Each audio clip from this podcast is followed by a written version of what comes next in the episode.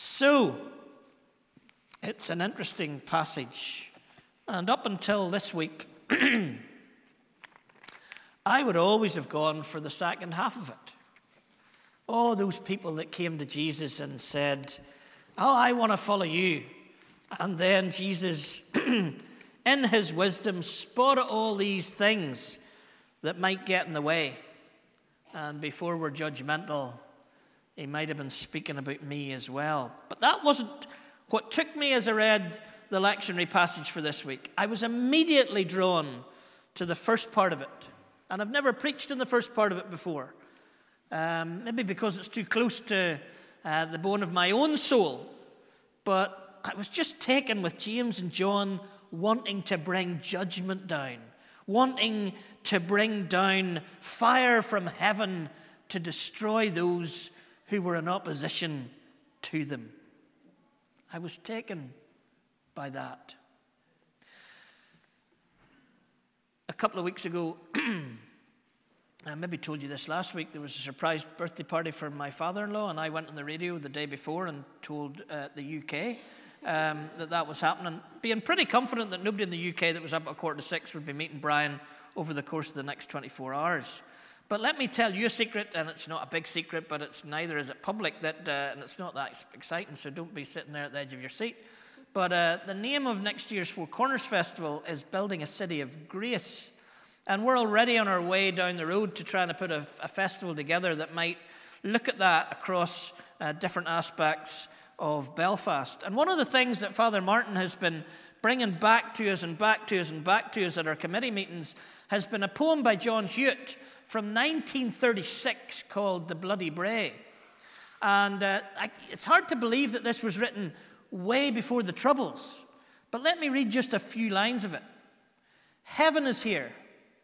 Belfast, building a city of grace.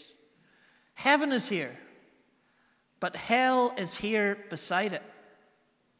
And violence breeds like the thistle blowing over the world. Hate follows hate in a hard, bitter circle. Our hate, the hate I give and the hate I have given, we should have used pity and grace to break the circle. Sorry, I think it's the hate I give and the hate I have been given.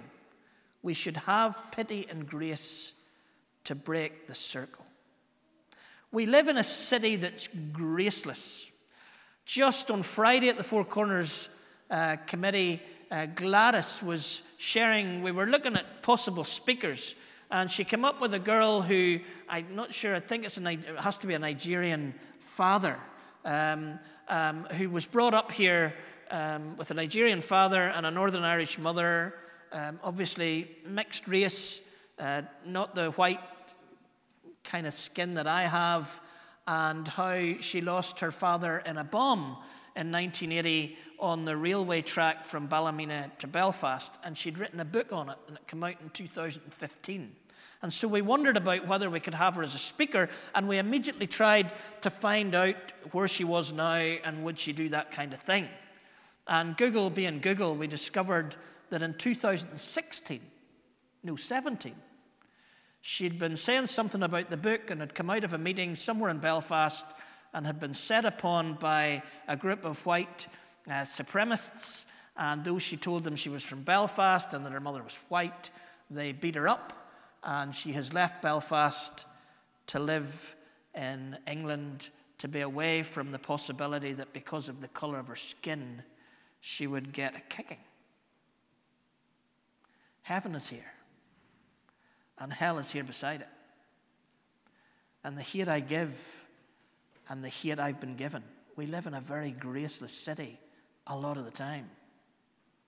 And it's very easy to be angry at such a thing and to watch these uh, white supremacists or whatever you want to call them uh, walking away from beating up a young teenage girl and turning to Jesus and saying, Jesus, will we call down fire from heaven on them? And they don't have to be those who beat people up. Think about your own life. Think about the times over the last week or weeks when you were just so angry with what you'd seen in the television or even in your own life that you were thinking, I tell you what, God's going to bring his judgment down on those people. Jesus, first thing to say about this is what confidence James and John had. Disciples weren't full of confidence a lot of the time. But what confidence they had that they thought they could bring. Uh, look, Jesus, anytime you need it, I'll just say, Fire, come down from heaven and take them out. What confidence. But Jesus rebuked them because he was on a lesson, was he not? That the first shall be last and the last shall be first.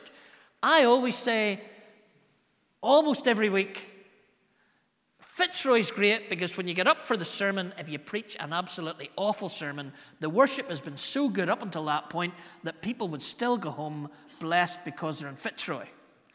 After that last song that they taught us, I thought, darn it, that's the whole sermon in three verses. I don't even need to get up and preach. But being me, my primary two teacher did say I talked so much that I would end up a preacher. Here I am, not giving it in to the song. We have this desire for judgment. And Jesus is saying, no, no, no, no, no. Because I believe that we need to believe confidently like James and John did in this moment. Let's give the boys credit at this moment. But to these sons of thunder, let's say to them, don't be called the sons of thunder. What about being called the sons of the gentle Irish weather? Believe confidently, but hold it gently. Why would we do that? Well, you know why we would do that? We would do that because those guys that beat up that girl in Belfast were made in the image of God. And whoever it is that's at the last edge of what we would believe in or think about, they were made in the image of God. I love Marilynne Robinson and that particular aspect of her. How she just inspires our thinking about other human beings. She talks about the wonder of the human being, that person sitting beside you right now, or bless you against your will, that guy you're looking at at the front of the church. That, that that person you're looking at or sitting beside is full of the wonder of God's creation. They are an intrigue, they are a mystery, they are something spectacular. And I think about all the places I've been in the world that are amazing, but I've seen it. There's the photograph. Take it. That is the photo. But if you take a photograph of me, you're not seeing me. You ask Janice, there's a lot of intrigue going on behind the photograph. All the wonder of being made in the image of God. And then Marilynne Robinson, this novelist come bit of a theologian, and Paul Lutton's doing his master's dissertation on her, so we'll hear a bit more about her hopefully over the course of the next year. She's delighted that humanity's in the center of the idea of creation. That all these places we go this summer are good, but the Bible tells us that the people you're sitting beside, the people you're looking at the back of the heads of, even that guy at the front that you're looking at straight on, that they are made in the image of God and they are very good. Thousands of pounds spent on a holiday to see that mountain, when right beside you every day in Fitzroy, there's something more spectacular.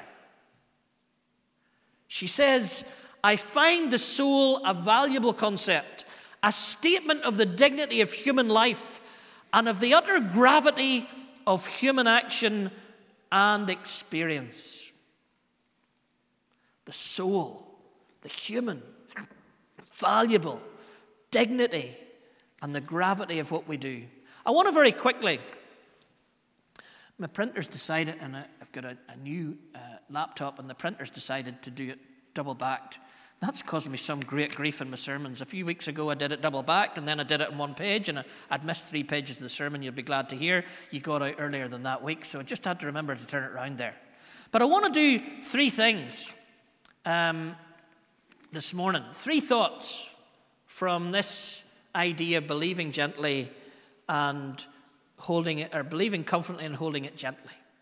Uh, Presbyterian, you might say. And the first is that line. Let's look at Jesus. who believed very confidently, but who held it gently.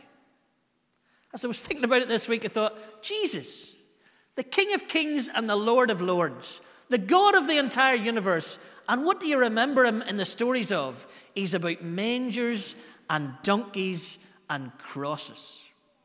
There's not thrones or palaces or a rule by military force. There's mangers and donkeys and crosses. The Word became flesh like we are. He humbled himself. There was a humility about who God became in the person of Jesus. And there was a grace about how he went about doing his business, whether it was with lepers or prostitutes or tax collectors. Zacchaeus, that we mentioned last week, that we're going to be talking about in Onelaku. This guy that nobody wanted to get near Jesus. And Jesus comes into Jericho and he goes by grace to the very person that probably all the rest of that town are saying, Will we bring fire and judgment down on Zacchaeus? Because he's a bad one, Lord. No, we will not bring fire and judgment down on him, boys. We're going to go and have dinner with him. What? Believe confidently, hold it gently. As Jesus came with humility and grace, so we go with humility and grace. Secondly, and it came out in the song, can I say again, I had no decision making in this song this morning or any other songs. But these guys, they just nail it every week that shines with songs that are relevant to what we're doing. And it just starred that even the plank is mentioned, but it was a lovely word. A plank eyed saint. Oh, I, oh, I love that line. Me, all of us. A plank eyed saint with dirty hands and a heart divided. Jesus did tell us, Why do you look at the speck of sawdust in your brother or sister's eye and pay no attention to the plank in your own eye? How can you say to your brother or sister, Let me take the speck out of your eye, when all the time there's a plank in your own eye? You hypocrite. First take the plank out of your own eye, and then you will see clearly to remove the speck from your brother's and sister's eye. And basically, what the plank is doing in this particular illustration of Jesus, the plank in our own eye is taking away our perspective of self critique. I think that the greatest thing that everyone could have in life is self critique. Oh boy, do I need it. Oh boy, do I need it.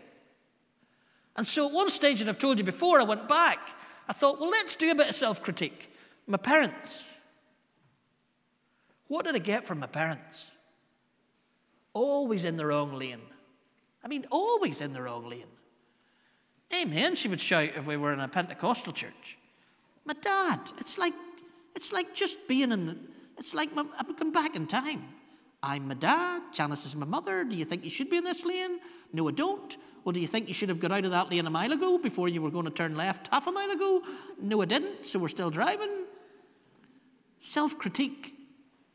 Looking into the more serious things that you pick up from parents, that you pick up from the town you're brought up on, the, the culture you're brought up in, the theology you're brought up in, the church you're brought up in, the society you're brought up in, the trauma of the, the troubles, the divided nature of the troubles, the sectarianism that's all around us.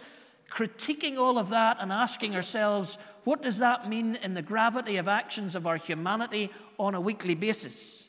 We need to take the plank out of our own eye so that we can see ourselves and what we say and what we do. And think carefully about what we say and what we do rather than judging others. Psalm 139 Search me, O God, and know my heart. Test me and know my anxious thoughts. See if there is any offensive way in me and lead me in the way everlasting. I've told you before about F.W. de Klerk, who came to meet my students. The, the, the uh, uh, the guy who was in the president of South Africa that let out Nelson Mandela and then allowed um, South Africa to go to one uh, person, one vote. And when he met my, our students and he was talking about peacemaking, he said, First of all, search your hearts. What's the motive for your peacemaking? And secondly, he said, search your hearts again to just check that you didn't miss anything in your self critique. Oh, the gravity of the things we do as human beings. Oh, the gravity of the things that we do as followers of Jesus. But if we would just allow the Spirit to search us, if we would be conscious of the Spirit searching us, then maybe we wouldn't be bringing down as much judgment on others as trying to see our own need, our own brokenness, our own, uh, the lines of the song. We cut down people in your name, but the sword was never ours to swing. My goodness, we need to be singing it again. It's an incredibly powerful song. The plank that blocks the self critique. And then finally, a holiness, a longing for a holiness that feeds the world, not our own self righteousness. I wonder if we cut through the DNA of Northern Ireland evangelicalism over the last 50 years and asked ourselves what was the, the greatest sin within that? Would it not be self righteousness? Where we get to a point where we are so righteous, where we are so holy, that our holiness becomes a badge to ourselves so that we can turn and say to Jesus, Bring your judgments down on those. Now, let me go for a culturally relevant illustration of this, if I can. It might not work. I've just thought about it now, not prepared. Let's send it out there. But then what you're saying is like any other Sunday. Um, Friday night, Glastonbury wasn't there, but you can watch it on TV. Stormzy's on. Now, Stormzy's a grime artist. Whatever the, I, what does that mean? He's a rapper. He does the rap thing. I don't really get the rap thing. I love words, but the rap thing? Now, when I wrote a book way back in time about secular saints, I wanted to put a rap artist in it. And I searched all these rap artists. Some of them had so many interesting things to say that would be prophetic and that I, as a Christian, could have went with. But there was so much swearing and so much abuse of women that I couldn't find one that I was prepared to put in the book. Now, Stormzy, Stormzy uh, is not Ballymena Brethren in his language. He's like all the other artists. And so, again, on Friday night, there was an odd expletive went out from Stormzy. But near the end of this history making gig, the first black artist, the first black British artist to headline Glastonbury ever, a guy who's brought down the barriers of race and brought down the barriers of class in the work that he's been doing over these last number of years is on main stage at Glastonbury and it's gone out all over the world on TV. And right at the end, right at the climax, when you're thinking, what's going to be his encore? What's going to be the big hit? Stormzy says, I'm going to take you to church, Glastonbury. And I'm having a laugh. There's maybe 100,000 people out in front of him. 100,000, mainly English, mainly secular, probably atheist, laugh at God kind of crowd. And Stormzy is headlining, and they're loving it. They're taking it out of the, the palm of his hand. And what does he do as his conclusion? He takes them to church. And he sings this song that he's got that talks about how God has saved him. And without God saving him, he wouldn't be there. And he gives the gratitude for being on main stage at Greenbelt, or at Greenbelt, we only wish, at uh, Glastonbury to God. It's an amazing moment. It's incredible. And I'm thinking, preach it, Stormzy, preach it. He wasn't missing the moment. And then the Facebook threads start. Pete Greig, who's written so many influential books and head, headed up and founded the 24 7 prayer movement, he talks about Stormzy taking us to church at Glastonbury. And somebody's in behind it saying, well, he did use the F word. And so by saying that he used the F word, well, really, we don't want to be listening to anything else he's saying because the truth is not the truth unless we don't use the F word. And then he quoted James. We've got to be careful with our tongue. And I'm thinking, oh my, oh my. Let's consider what that might mean in the context of what it means. And in the context of what it means, it's gone back to a commandment, I think, that says, Don't bear false witness against your Stormzy brother. Eugene Peterson paraphrase, I understand. Don't bear false witness against your brother or sister. Don't bear, bear false witness. Gossip, rumor that has torn churches apart, that has torn societies apart, that has torn the world apart. That's the danger of the tongue. I'm not saying that I endorse Stormzy's F words, but it's an F word and it's like gone into the air. Whereas our gossip and our rumor mongering and our fake, fake truth and our fake news and our fake whatever else we have is ripping families and relationships apart. Because of our self righteousness, we dismiss brothers and sisters because we've got it so sensitively, obsessively. Let me tell you, when we think that health and safety is obsessive and we can't take chestnuts to school and play the games, think of the self righteousness of evangelicalism over the last 50 years, and health and safety is a breeze. Oh, we want a holiness. We long for Stormzy to be holy. But the guy's feeding the world. He's not feeding his own self righteousness. And it's the self righteous that are pulling him down.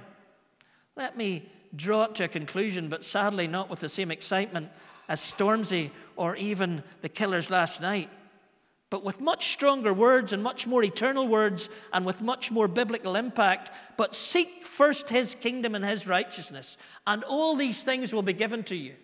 That's what our holiness is about. That's what our Jesus following is about. That we would bring righteousness. Now, when I grew up in the self righteous echo chamber of Ballymena, that self righteous, seek first the kingdom of God, that means no swearing, Steve, no smoking, no drinking, and if you can avoid the cinema, avoid the cinema because it does say sin, Emma. that was the height of the kingdom. That was it. How easy I found that kingdom to bring. I didn't smoke very much. I gave up swearing pretty quickly. I still went to the cinema, I have to say. And I didn't drink for another 10 years. And of course, it's only milk that I still drink. But anyway, those things are easy. If that's the kingdom, it's a doddle. But when, Walter, when um, uh, Nick Wolterstorff was here, right at this podium, he taught us that righteous in that context should be or could be translated as justice. It wasn't about self righteousness and giving up we things, it was about justice in the world that we lived in. Seek first the ju- justice of God in the world, and all these things will be added is the truth. Because if we brought justice in the world, nobody would be hungry. Nobody would have, uh, everybody would have an education. There would be human rights for all if we brought justice on the earth. So if we bring justice on the earth, all the other things will be added. It's Jeremiah reflected in the New Testament. Jeremiah said, Seek peace and prosperity of the city which carried you into exile. Pray to the Lord for it, because if it prospers, you prosper. If we make Belfast into a city of grace, then we will benefit from being in that city of grace. If we bring God's kingdom on earth, then we will benefit from being in that kingdom of God. We won't need that greed or that competitiveness or all those other things because our holiness is not about our own self righteousness. It's not a badge or some kind of arrogance that allows us to bring judgment down on anybody that doesn't do the way we do it. It's about serving the world and bringing justice and God's kingdom on earth as it is in heaven. If we brought heaven and earth, everything else is added. If we bring heaven and earth, we will benefit from that too. So it's not about a holiness that causes us to be James and John and self righteousness. It's a holiness that brings the justice of God on earth as it is in heaven. Let's pray. Lord, forgive us. Lord, forgive me. For the times this week or the years down the road when I've had those moments of wanting to bring your judgment down on others, when I've been far from gentle with the carrying of your faith, far from humble and gracious. Lord, by your Spirit, search my heart, search our hearts. Take away that plank and help us to have self critique.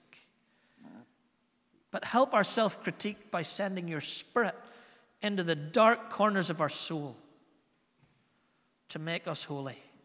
Holy not for our own arrogance or self righteousness, but a holiness that comes with gentleness and grace and, yes, confidence. To long to bring your justice, your kingdom, your peace and well being to not only our city, but India and Arua and wherever else we will be in this world this summer. Lord, may we be friends of sinners, like Jesus was a friend of sinners. And may we break, Lord, by the things that are breaking your heart. Forgive our arrogance. Help us to believe confidently and to carry it gently. In Jesus' name, amen.